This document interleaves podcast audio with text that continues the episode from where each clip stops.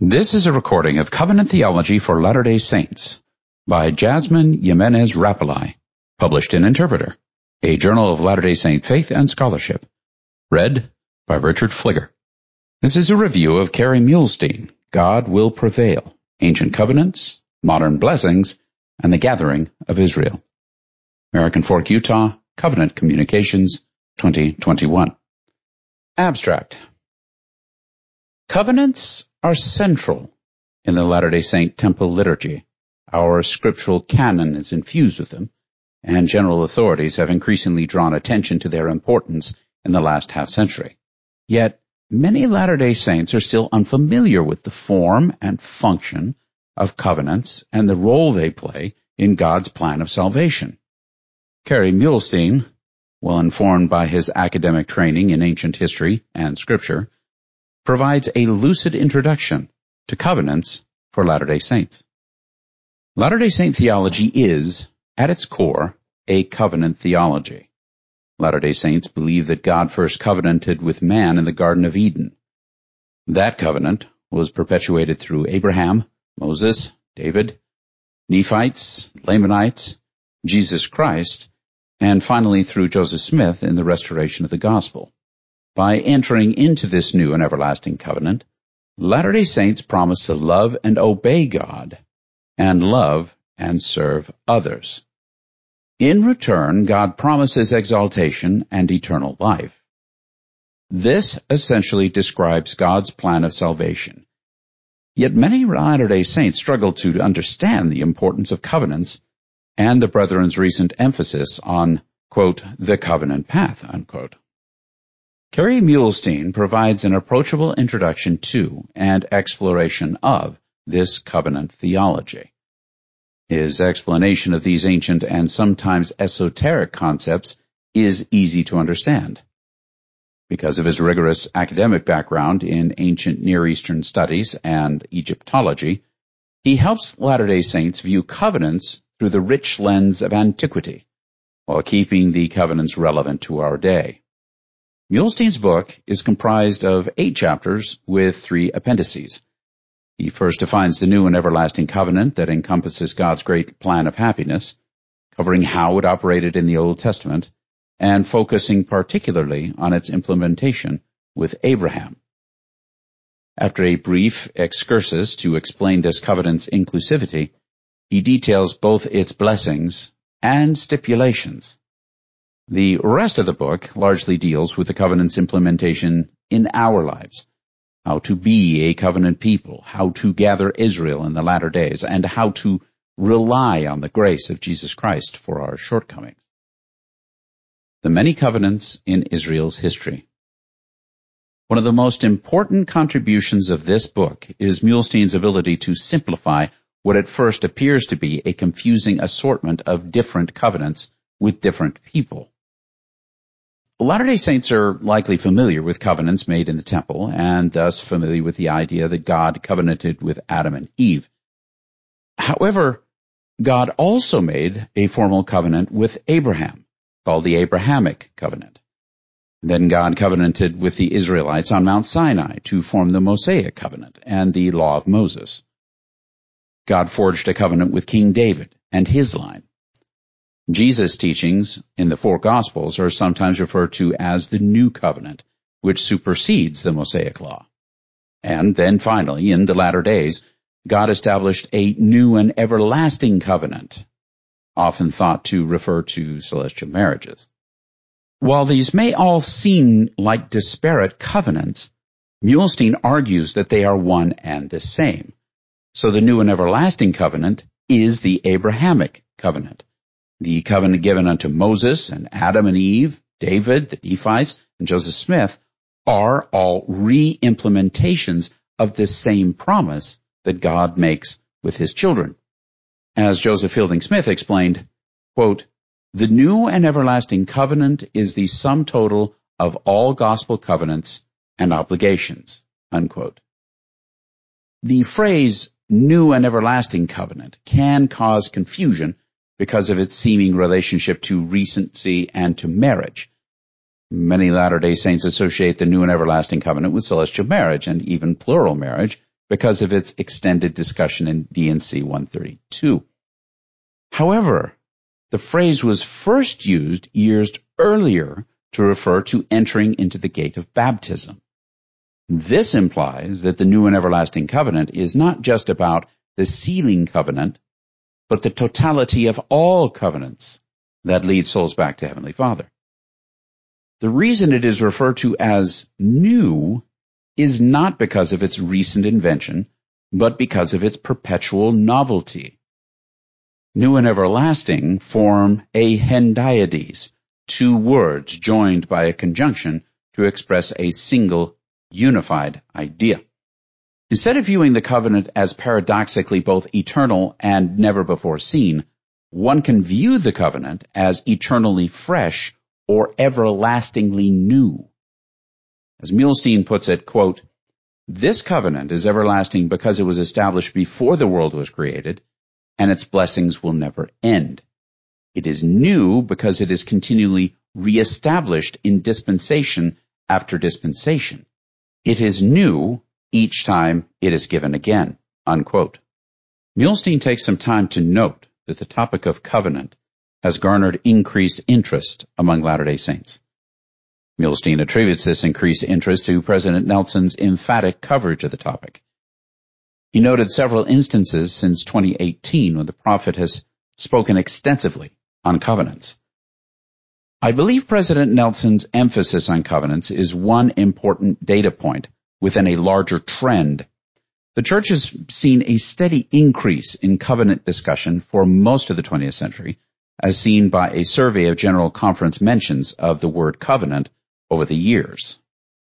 In this first chapter, Muhlestein also answers why covenants are necessary. A God of unconditional and infinite love wants to bless his children. However, God knows that the greatest blessings and joy are to come from forging a special bond with him and ultimately learning to become like him. Process of drawing close to God and becoming like God can only come through a covenantal connection. Covenants require commitment and sacrifice from both parties and result in strong ties of loyalty and love. The particular kind of love engendered through God's covenant was referred to in the Old Testament as hesed, or loving kindness, mercy, or love. This covenantal kind of love compels God to love and care for us as His children. No matter how many times we stray or falter in our commitments, God's Hesed means that He will never stop working with us to reach our potential. Establishing the Covenant The second chapter of this book expounds on the history of how God first implemented this eternal covenant with mankind. This covenant was first formed before the creation of the earth. God the Father covenanted with his Son, and the Godhead covenanted with mankind. They established the plan of salvation by covenanting to save mankind through faith and obedience to gospel principles. God first covenanted with mortal man upon the fall of Adam and Eve. However, because of wickedness, the commitment to the covenant eventually waned. God renewed his covenant with Noah and his family and again with Abraham and Sarah. After establishing that this Abrahamic covenant is the same covenant made with Adam, Muhlestein clarifies that the Abrahamic iteration of this covenant required the members of this covenant to be part of Abraham and Sarah's seed. From this point on, the covenant would be associated with lineage. Muhlestein takes time to helpfully explain the practice of covenant making in the ancient world through an explanation of Genesis 15. In this episode, the Lord desires to ratify his covenant with Abraham. So the Lord has Abraham cut various animals in half and line them up in two rows. A smoking, burning light then passes through the severed animal carcasses to certify the covenant. As strange and morbid as this scene appears to modern audiences, the act is pregnant with meaning. In antiquity, one did not simply make a covenant, but rather one cut a covenant. cutting a covenant alluded to the sacrifice of animals or signaling bodily potential harm as a consequence for breaking the covenant. God's presence passing through the hacked animals was an outward sign to communicate something to the effect of, May I be cut as these animals if I do not fulfill my end of the covenant. Muhlestein rightly points out this context as it is crucial for understanding the solemnity of covenants and the consequences of disloyalty. Between Genesis 11 through 25, the book of Abraham, the Joseph Smith translation, and the book of Mormon, we have quite a bit of information on the Abrahamic implementation of God's covenant with mankind. This covenant includes possible officiators, Melchizedek, for example, a progressive sequence of initiation, terms and conditions, a symbolic ritual to confirm the covenant, and new names for both Abraham and Sarah and children. Latter-day Saints may find helpful parallels in their own temple worship as they strive to understand the magnitude of God's covenants with his people. This focus on covenant persists throughout the Old Testament when Jacob receives a new name as a token of his new covenant with God, and again in the Exodus narrative, which is preoccupied with Israel covenanting with God on Mount Sinai. When God establishes his tabernacle, he ritualizes many aspects of this covenant through the cult of priests who wear sacred robes, perform ritual gestures, and administer in God's liturgy. The covenant is again reiterated in the entirety of the book of Deuteronomy, which resembles the structure of other Near Eastern covenant treaty patterns. This covenant is renewed regularly between the time of Joshua and the reign of Israel's kings. As Muhlestein articulated, quote, the teachings of the Old Testament prophets make clear that the covenant was the central and unifying theme of their society, unquote. The inclusive nature of a chosen people. The third chapter in this book is a short but effective one. It targets a pain point for many members of the church who feel that being a quote chosen people unquote is a form of elitism being the quote one true church unquote can seem exclusionary to other religions with virtue and truth. However, Muhlestein explains that such sentiments arise from a misunderstanding of covenant theology. Those who participate in God's covenant are indeed a chosen people. However, the purpose of being chosen is not to assume a position of power, but rather to be of service. Members of the covenant community have a sacred obligation to share the covenant with all humanity. The ultimate goal of Heavenly Father's plan is to make all of His children chosen. Quote, the covenant is not only a group that all can join, it is a community of which everyone is vigorously encouraged to become a part. Unquote. Part of being in God's covenant is sharing the covenant. When one understands this concept, the church's emphasis on missionary work reflects new significance. Volunteering to serve a mission is not simply a recruitment trip. It's a consecration of time that allows all God's children to join the new and everlasting covenant. Missionary work opens the gate for all to become the peculiar treasure of the God of Abraham, Isaac, and Jacob, this work applies to more than full-time missionaries. It is a sacred obligation of every member of the covenant community. Historically, there are several examples in the Old Testament of willing outsiders being brought into the covenant community. This includes groups such as Jonah's converts at Nineveh, as well as individuals such as Caleb and Ruth. Muhlestein argues that Jesus may have limited his ministry to Israel because Christ needed to establish the covenant he had already made with them. It was then the task of Israel to go out to all the world and gather up everyone else. The author notes that covenant keepers throughout history have not always been perfect at creating inclusion. There have been times in history of ancient Israel and the restored church when imperfect people have contributed to exclusionary behavior and attitudes. However, the most important truth of the covenant is that, quote, There are no covenant blessings that are not fully available to each and every person who is willing to make the covenant. Unquote. Blessings, cursings, and obligations of the covenant. Chapters 4 and 5 deal with the content of God's covenant, the obligations, the blessings, and the cursings. If the participants of the covenant successfully adhere to the covenant stipulations and the requirements, they will be overwhelmingly blessed with all that God has. Conversely, covenant members who do not fulfill their obligations will be met with consequences. However, as Muhlestein points out, God's blessings far outweigh the consequences, and the atonement of Jesus Christ redeems mankind from their missteps. The most important blessing and result of the covenant is a new relationship with God. To quote, it also welds a special connection between covenanters and God, one in which they behave more like God and develop and receive a more godly nature as God aids them in this process. Covenants are about connections, and the primary connection is the one we make with God. This is one of the main reasons why the path God has chosen for us is the covenant path, because it has within it the ability to help us become what we need to become by helping us create an exalting connection with God. Unquote. In addition to a new relationship, the covenant brings about a multitude of blessings. Muhlestein summarizes the blessing of the covenant as follows.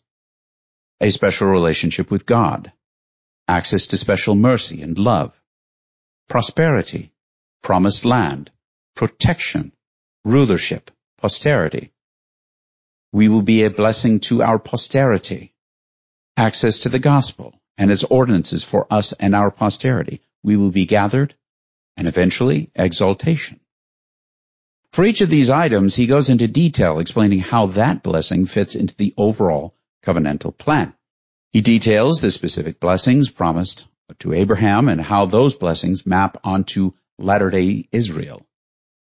Of particular interest is his discussion on priesthood ordinances.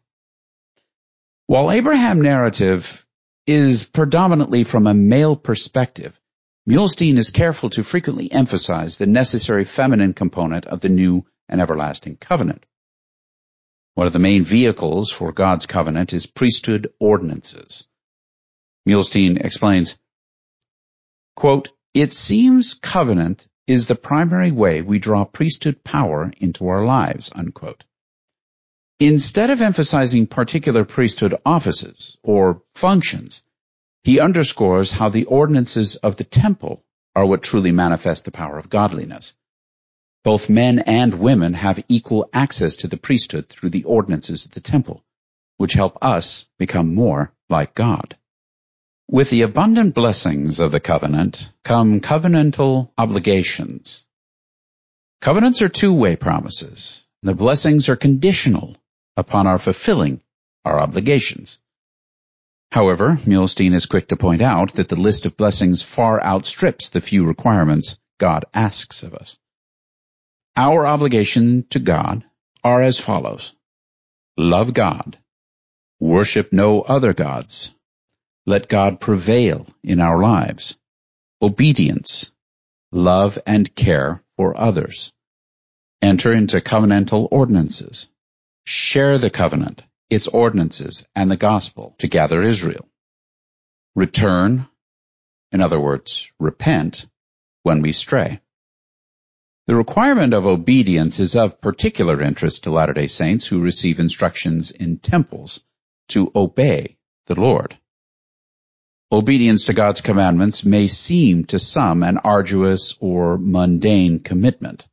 However, it is the first law of heaven and is much more than checking off a list of thou shalts and thou shalt nots.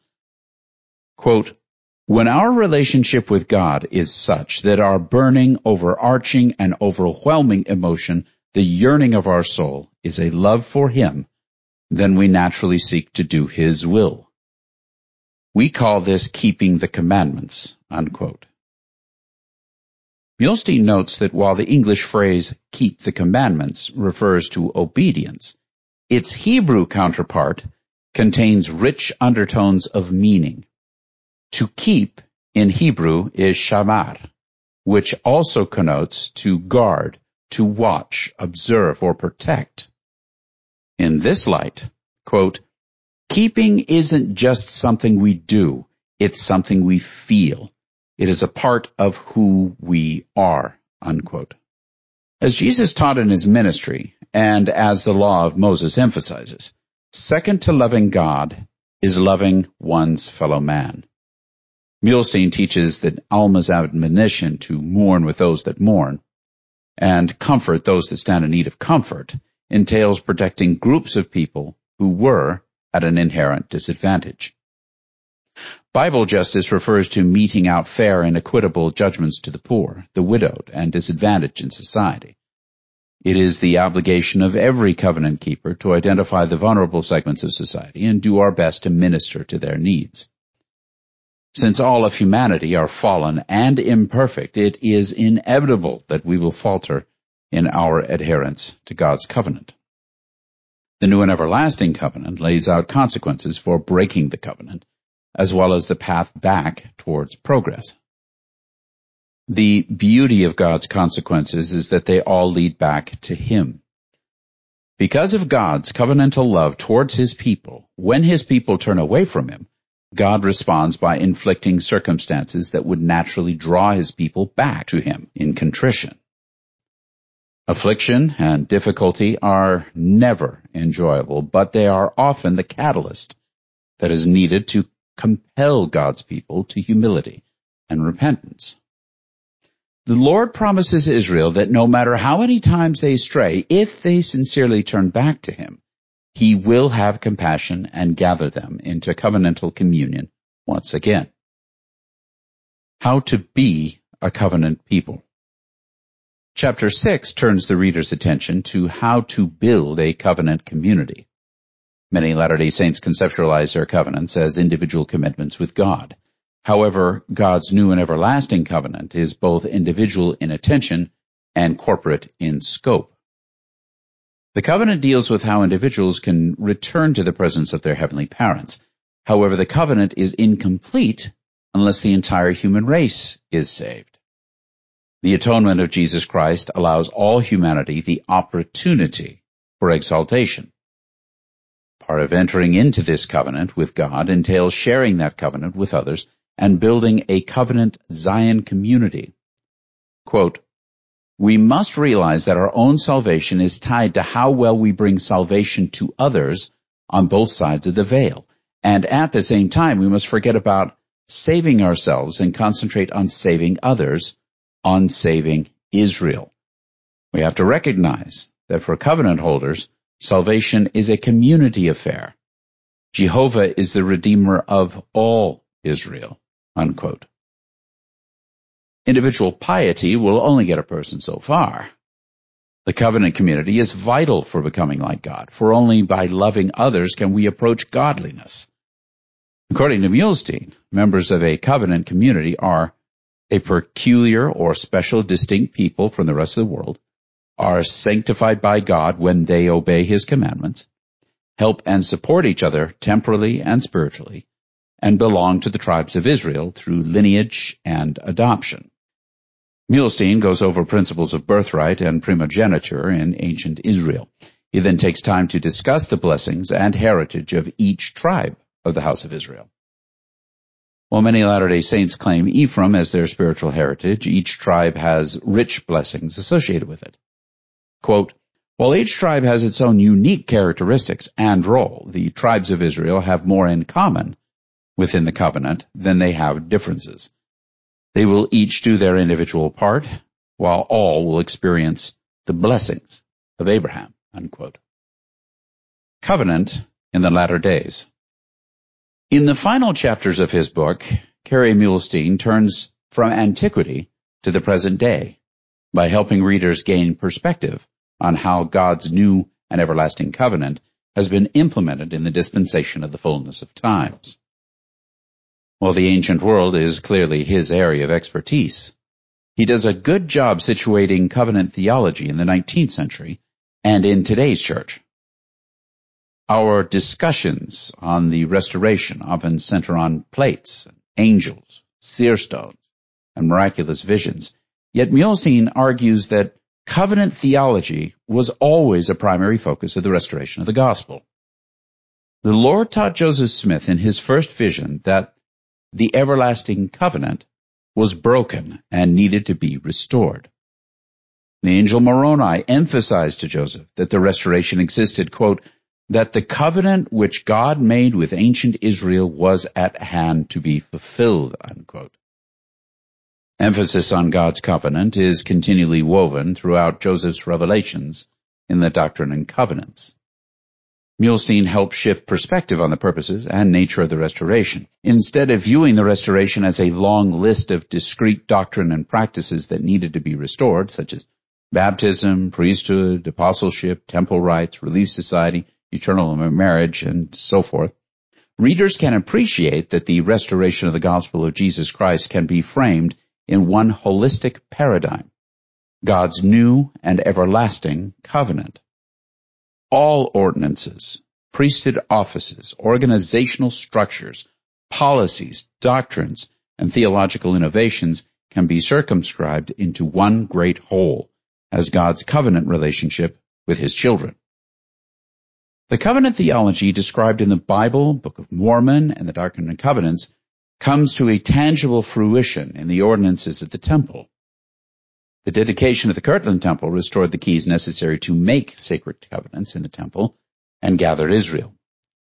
The gathering of Israel is essential for God's plan of salvation, as gathering allows all of God's children to develop a more intimate covenantal relationship with Him.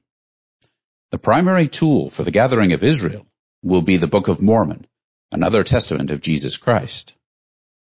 With the tribe of Ephraim as the messengers, the message of the Book of Mormon will gather the members of Israel who have lost their covenant consciousness to a remembrance of their Redeemer. Essentially, to be a covenant people, we must be focused on developing a close covenantal relationship with our Heavenly Father and on gathering Israel through the message of the Book of Mormon. Yet despite the simplicity of the formula, Muhlestein warns that we must be careful not to get complacent in our covenant keeping. One check against complacency is always assessing whether our actions are motivated by Christ-like love. Our behavior should be motivated by pure love for our God and pure love for our fellow men. Quote, After feeling God's love, we are more able to love Him, and that is even more powerful. Feeling loved by others, including God, is fulfilling, motivating, and joyful. Still, the greatest joy we will ever experience is when we are consumed with the love of God. This should not be surprising. God is not trying to help his children become beings with a perfect capacity to feel loved. He is trying to help us become beings with a perfect capacity to love. That is the higher ideal, and hence it will lead to the higher joy. Unquote. One helpful connection Muhlestein makes is between covenant and sacrifice. He underscores the importance of the atonement of Jesus Christ by reminding readers that covenants always involved sacrifice. Jesus Christ sacrificed his life to atone for the sins of the world and put in motion God's new and everlasting covenant. Members individually sacrifice themselves when they enter the covenant of baptism. In the temple, members again promise to sacrifice. Our individual sacrifices emulate the great sacrifice of Jesus Christ's atonement and help us exemplify true covenant keeping. Jesus Christ is the center of the new and everlasting covenant. His atonement enables all God's covenant children to return to his presence. Christ's influence can help sanctify us and make us more holy in God's eyes.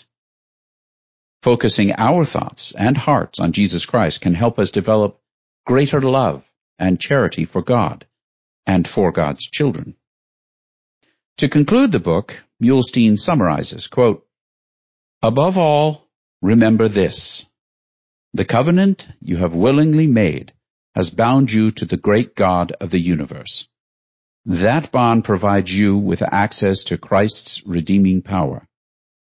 If you seek to remain bound to Christ, you cannot fail, for he has already succeeded. Learn about and from the covenant, and put your heart into keeping it, foremost by loving God. For above all things, the covenant is about us giving ourselves to God, just as his Son did, and as he has fully devoted himself to saving us. Unquote. Conclusion. Kerry Muhlestein's book is an excellent introduction to covenants for Latter-day Saints. It explains their purpose, their format, their structure, how they manifest throughout various dispensations, and how Latter-day Saints can be covenant people today. The book's brevity and approachable writing make it deceptively simple. Despite its accessibility, it conveys sophisticated concepts that undergird the very foundations of Latter-day Saint theology. Muhlestein's book is a thorough treatment of covenant theology for Latter-day Saints. It provides helpful background in ancient scripture while remaining highly applicable to daily devotion and modern worship. God Will Prevail is an excellent addition to Latter-day Saint literature, especially in preparation for the 2022 Come Follow Me curriculum in the Old Testament. Jasmine Jimenez Rappleye is a content manager, web developer, and graphic designer for Book of Mormon Central. She graduated from Brigham Young University in 2015 with a bachelor's degree in ancient Near Eastern studies. Jasmine has presented at conferences for Fair Mormon, Book of Mormon Central, and the Interpreter Foundation. Her areas of academic interest include Latter-day Saint temple liturgy and the cultural contexts of the Book of Mormon. This has been a recording of Covenant Theology for Latter-day Saints by Jasmine Jimenez Rappleye, originally published in Interpreter, a Journal of Latter-day Saint Faith and Scholarship, Volume 50, 2022. This audio recording is copyrighted under a Creative Commons license and may be freely distributed if it remains unchanged, the journal and its website are credited, and is for non-commercial use.